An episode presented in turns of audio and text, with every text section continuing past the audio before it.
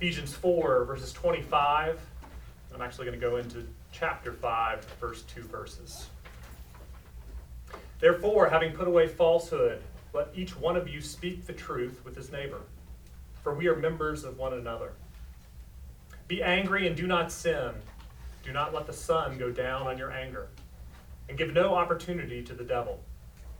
Let the thief no longer steal, but rather let him labor, doing honest work with his own hands, so that he may have something to share with anyone in need.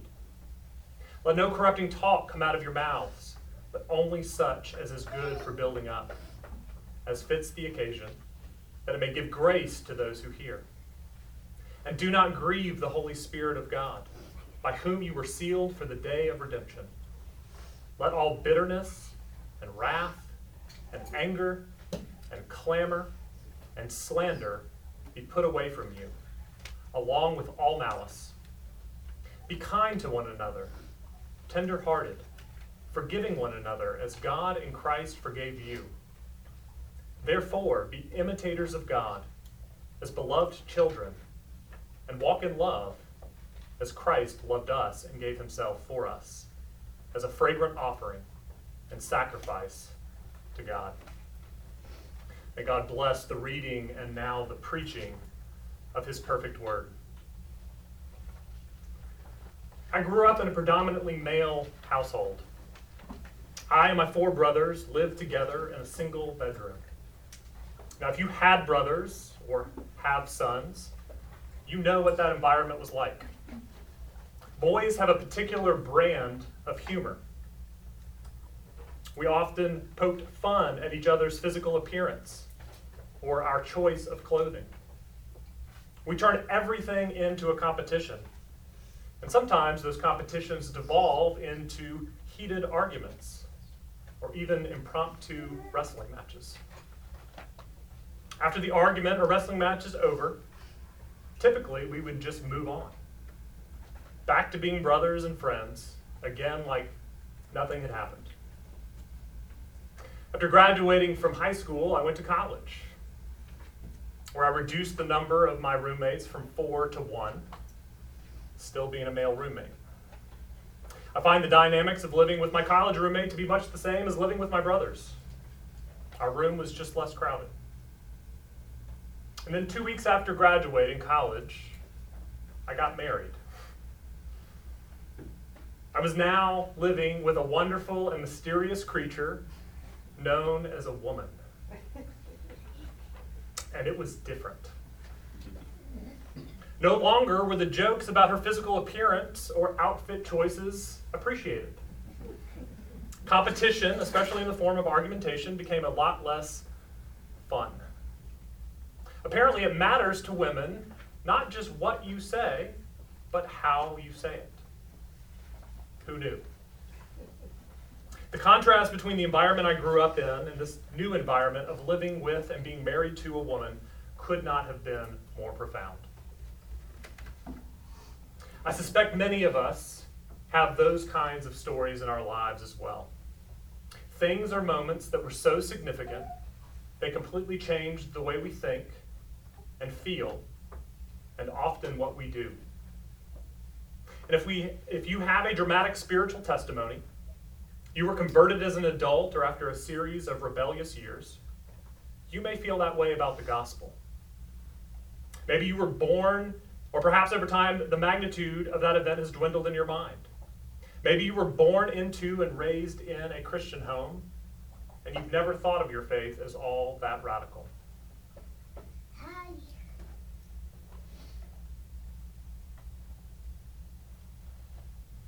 Regardless of how you came to faith, however, if you feel that way, Paul thinks you're missing out. Ephesians is a book written to a church, a specific church, a body of believers. And it's written for us, for you and for me. He covers a lot of ground in this book, and it has a lot of familiar passages. If you've never read straight through, or if it's been a long time, maybe that would be a good activity for your Sunday afternoon.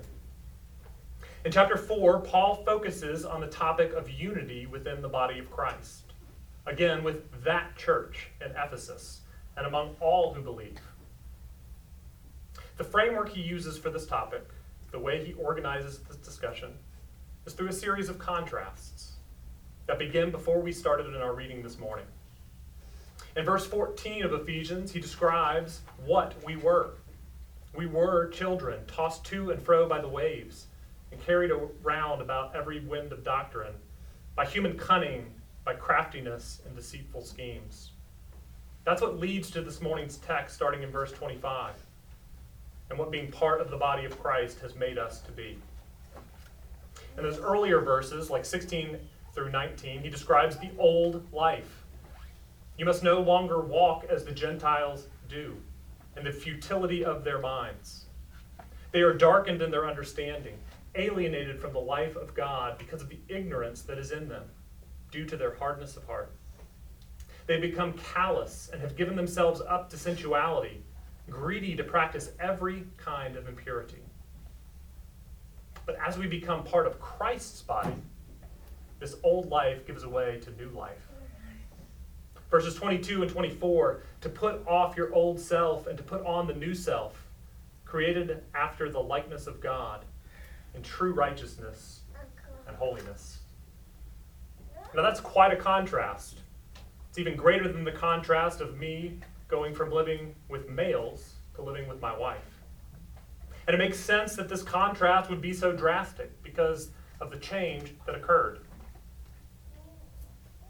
The pivot point of this change, perhaps the linchpin of Paul's whole argument in Ephesians, is in verses 20 and 21.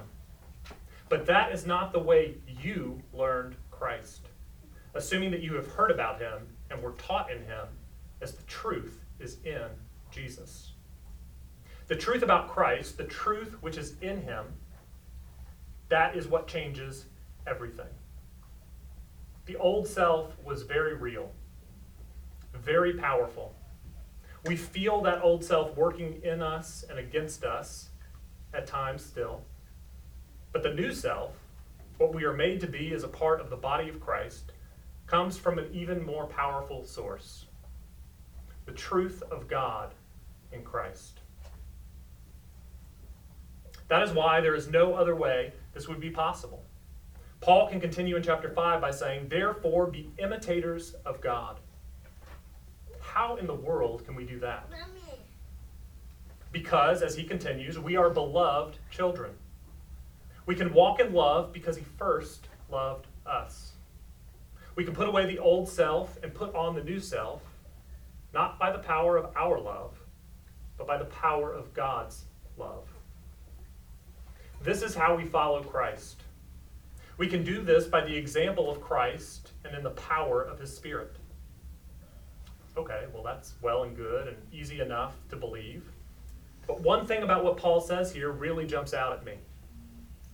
Notice that the primary way Paul says our new life will be visible is not through our behavior towards God, but by our behavior towards one another.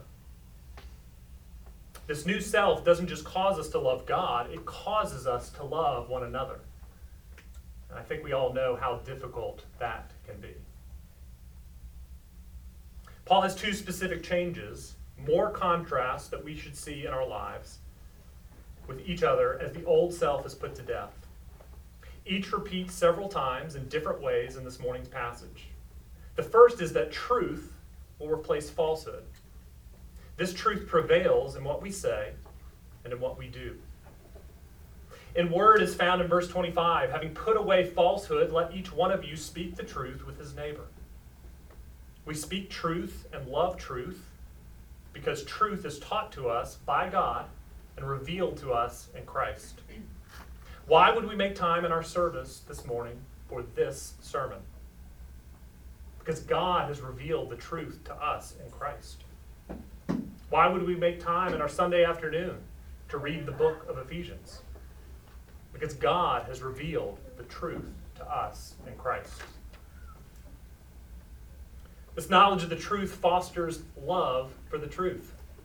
And when we love truth, we speak truth, and we put away falsehoods. Think about how many lies people accept, and even expect to be told every single day. In the South, especially, little white lies are considered an art form. But to God, they're falsehood, and our new selves should put them away. We're to speak the truth with our brothers and sisters in Christ. After all, we are members of one body, and Christ is at the head. Some of you went on the Lead with Character trip recently, or you have in the past, and you know boys' lesson number one. What is boys' lesson number one? Tell the truth. Tell the truth. That's even expanded helpfully to tell the truth truthfully, covering those times when our words might be true, but we are practicing falsehood nonetheless. The body of which we are all parts by faith has as its head Christ, the truth of God. In John, we heard that Jesus was the light that had come into the world. And in that light, there is not any darkness. When we who are part of Christ's body dabble or deal in falsehoods, we are attempting to diminish the light of Christ. We're harming the body, his body. With one another, brothers and sisters, we must put away falsehood, and we must speak truth. The commitment to truth indeed is found in verse 28. Let the thief no longer steal, but rather let him labor, doing honest work with his own hands, so that he may have something to share with anyone in need. Paul's exhortation is that we do honest work. A thief is really defined by his work, isn't it?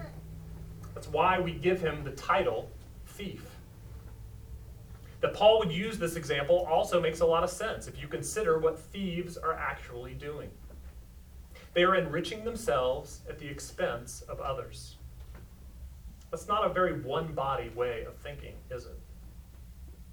The underlying sins of stealing are connected both to God and to others. To God, because the thief does not trust God to provide by honest means. To one another by the selfishness that justifies my taking something that is rightfully yours. And there are lots of ways to steal, big and small. We steal by cheating on our timesheets at work or on the IRS worksheets come tax time. We steal by overusing what we're offered or by undergiving what we said we would deliver. We steal by taking. We steal by failing to provide, and we steal by laziness. The new self does honest work because our commitment to truth is not just in word, but also in deed. Stealing is based on lies and not truth. It is based on selfishness and not love for the people of God. Paul says that the reward for honest work isn't just provision for ourselves, but also that we may have something to share with anyone in need. The second major change that the new self enables is that we put on building up and take off tearing down. Now, tearing down probably needs a little more explanation, but Paul gives several examples in this passage. Verse 26, do not sin in anger. Oh, how frequently we tear down others in our anger. We speak cruelly. We withhold forgiveness and love. We try to separate from the body what Christ has brought together. And verse 29 says, let no corrupting talk come out of your mouths. We're probably all familiar with that phrase, but have we given much thought to the consequences of our corrupting talk? Corrupting talk is any talk that corrupts the speaker, the hearer, and the subject. It's talk that isn't true, or is true, but isn't helpful or profitable. It's crude talk. It may be words of anger, or look at all the synonyms he uses to make sure we get the picture. Bitterness, wrath, anger, clamor, slander, and malice. These cover both the what and the why of corrupting talk. It's not just don't do them, but also don't be motivated by the feelings that make you want to do them. Our words are powerful. especially within our closest relationships. Within the body of Christ, we must put away this kind of talk. Instead of corrupting, our talk should build up. Paul gives several examples here as well. Verse 26, practice quick repentance and forgiveness. Now, this is not a rigid rule about timing. This is a gracious principle of quick forgiveness in the Christian life. If in your household, apologies should come fast, and forgiveness equally so. Parents, if you are not offering verbal apologies to and in front of your children for known sin, you have another sin to repent of. And similarly, forgiveness should be verbalized as well. No problem and don't worry about it are not biblical responses. I forgive you is. This is the kind of speech that builds up. Instead of slandering a neighbor, verse 28, we're ready and eager to give to those in need. Verse 29, our talk builds up and fits the occasion. Instead of corrupting the speaker, the hearer, and the subject, do you see what this kind of talk does? It gives grace. The things we do here in worship, the preaching, prayer, and the sacraments, we call these things means of grace. Perhaps it would be helpful for you to think of them as capital M, capital G, means of grace. But the Christian life is also filled with small m, small g, means of grace. Paul says that speech that builds up is one of them. Through that kind of speech, God gives grace. To speak this way is wildly countercultural.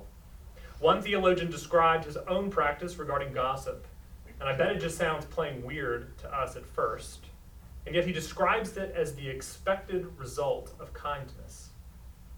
You know, that fruit of the Spirit that we are focusing on this quarter. He writes, when the kind person hears a piece of malicious gossip, when someone's faults are pointed out to him, he tries, if he can at all, do so in honesty, to offset these failings by pointing out the criticized individual's good qualities. Yes, it seems strange, but this is how the body of new selves lives with one another in Christ. We are tender-hearted, we forgive one another, and we build each other up. I suppose that brings us back to where we started. The change between the old and new selves is radical, more extreme than any other change we've experienced. Yet despite all that, the powerful effects of this change aren't something we have to power and maintain in ourselves. How exhausting would that be? And even if we gave it everything we had and exhausted ourselves doing it, it still wouldn't work. Because that's not how this change came about in the first place. How does Paul say we forgive one another? Verse 32, as God in Christ forgave us. How can we be imitators of God? Verse 1, as beloved children. How can we walk in love? Verse 2, as Christ loved us. The old self and the ways of the old self gave many opportunities to the devil. He loves to see that kind of stuff in us. Anger, corrupting talk, selfishness, and unforgiveness. We've all seen what it's like to live in a community like that. Whether with family, maybe an association, maybe a job, or sadly, I bet, in churches we've been a part of in the past. Paul says in verse 30, such conduct grieves the Holy Spirit. The people of God have been sealed by God for the day of redemption. He's united us to Christ and to his body, the church. And if the members of that body live indifferently or maliciously toward God and one another, we should expect the Spirit to be grieved. Those are the ways of the old self. And you know what? We were all practitioners of the old self.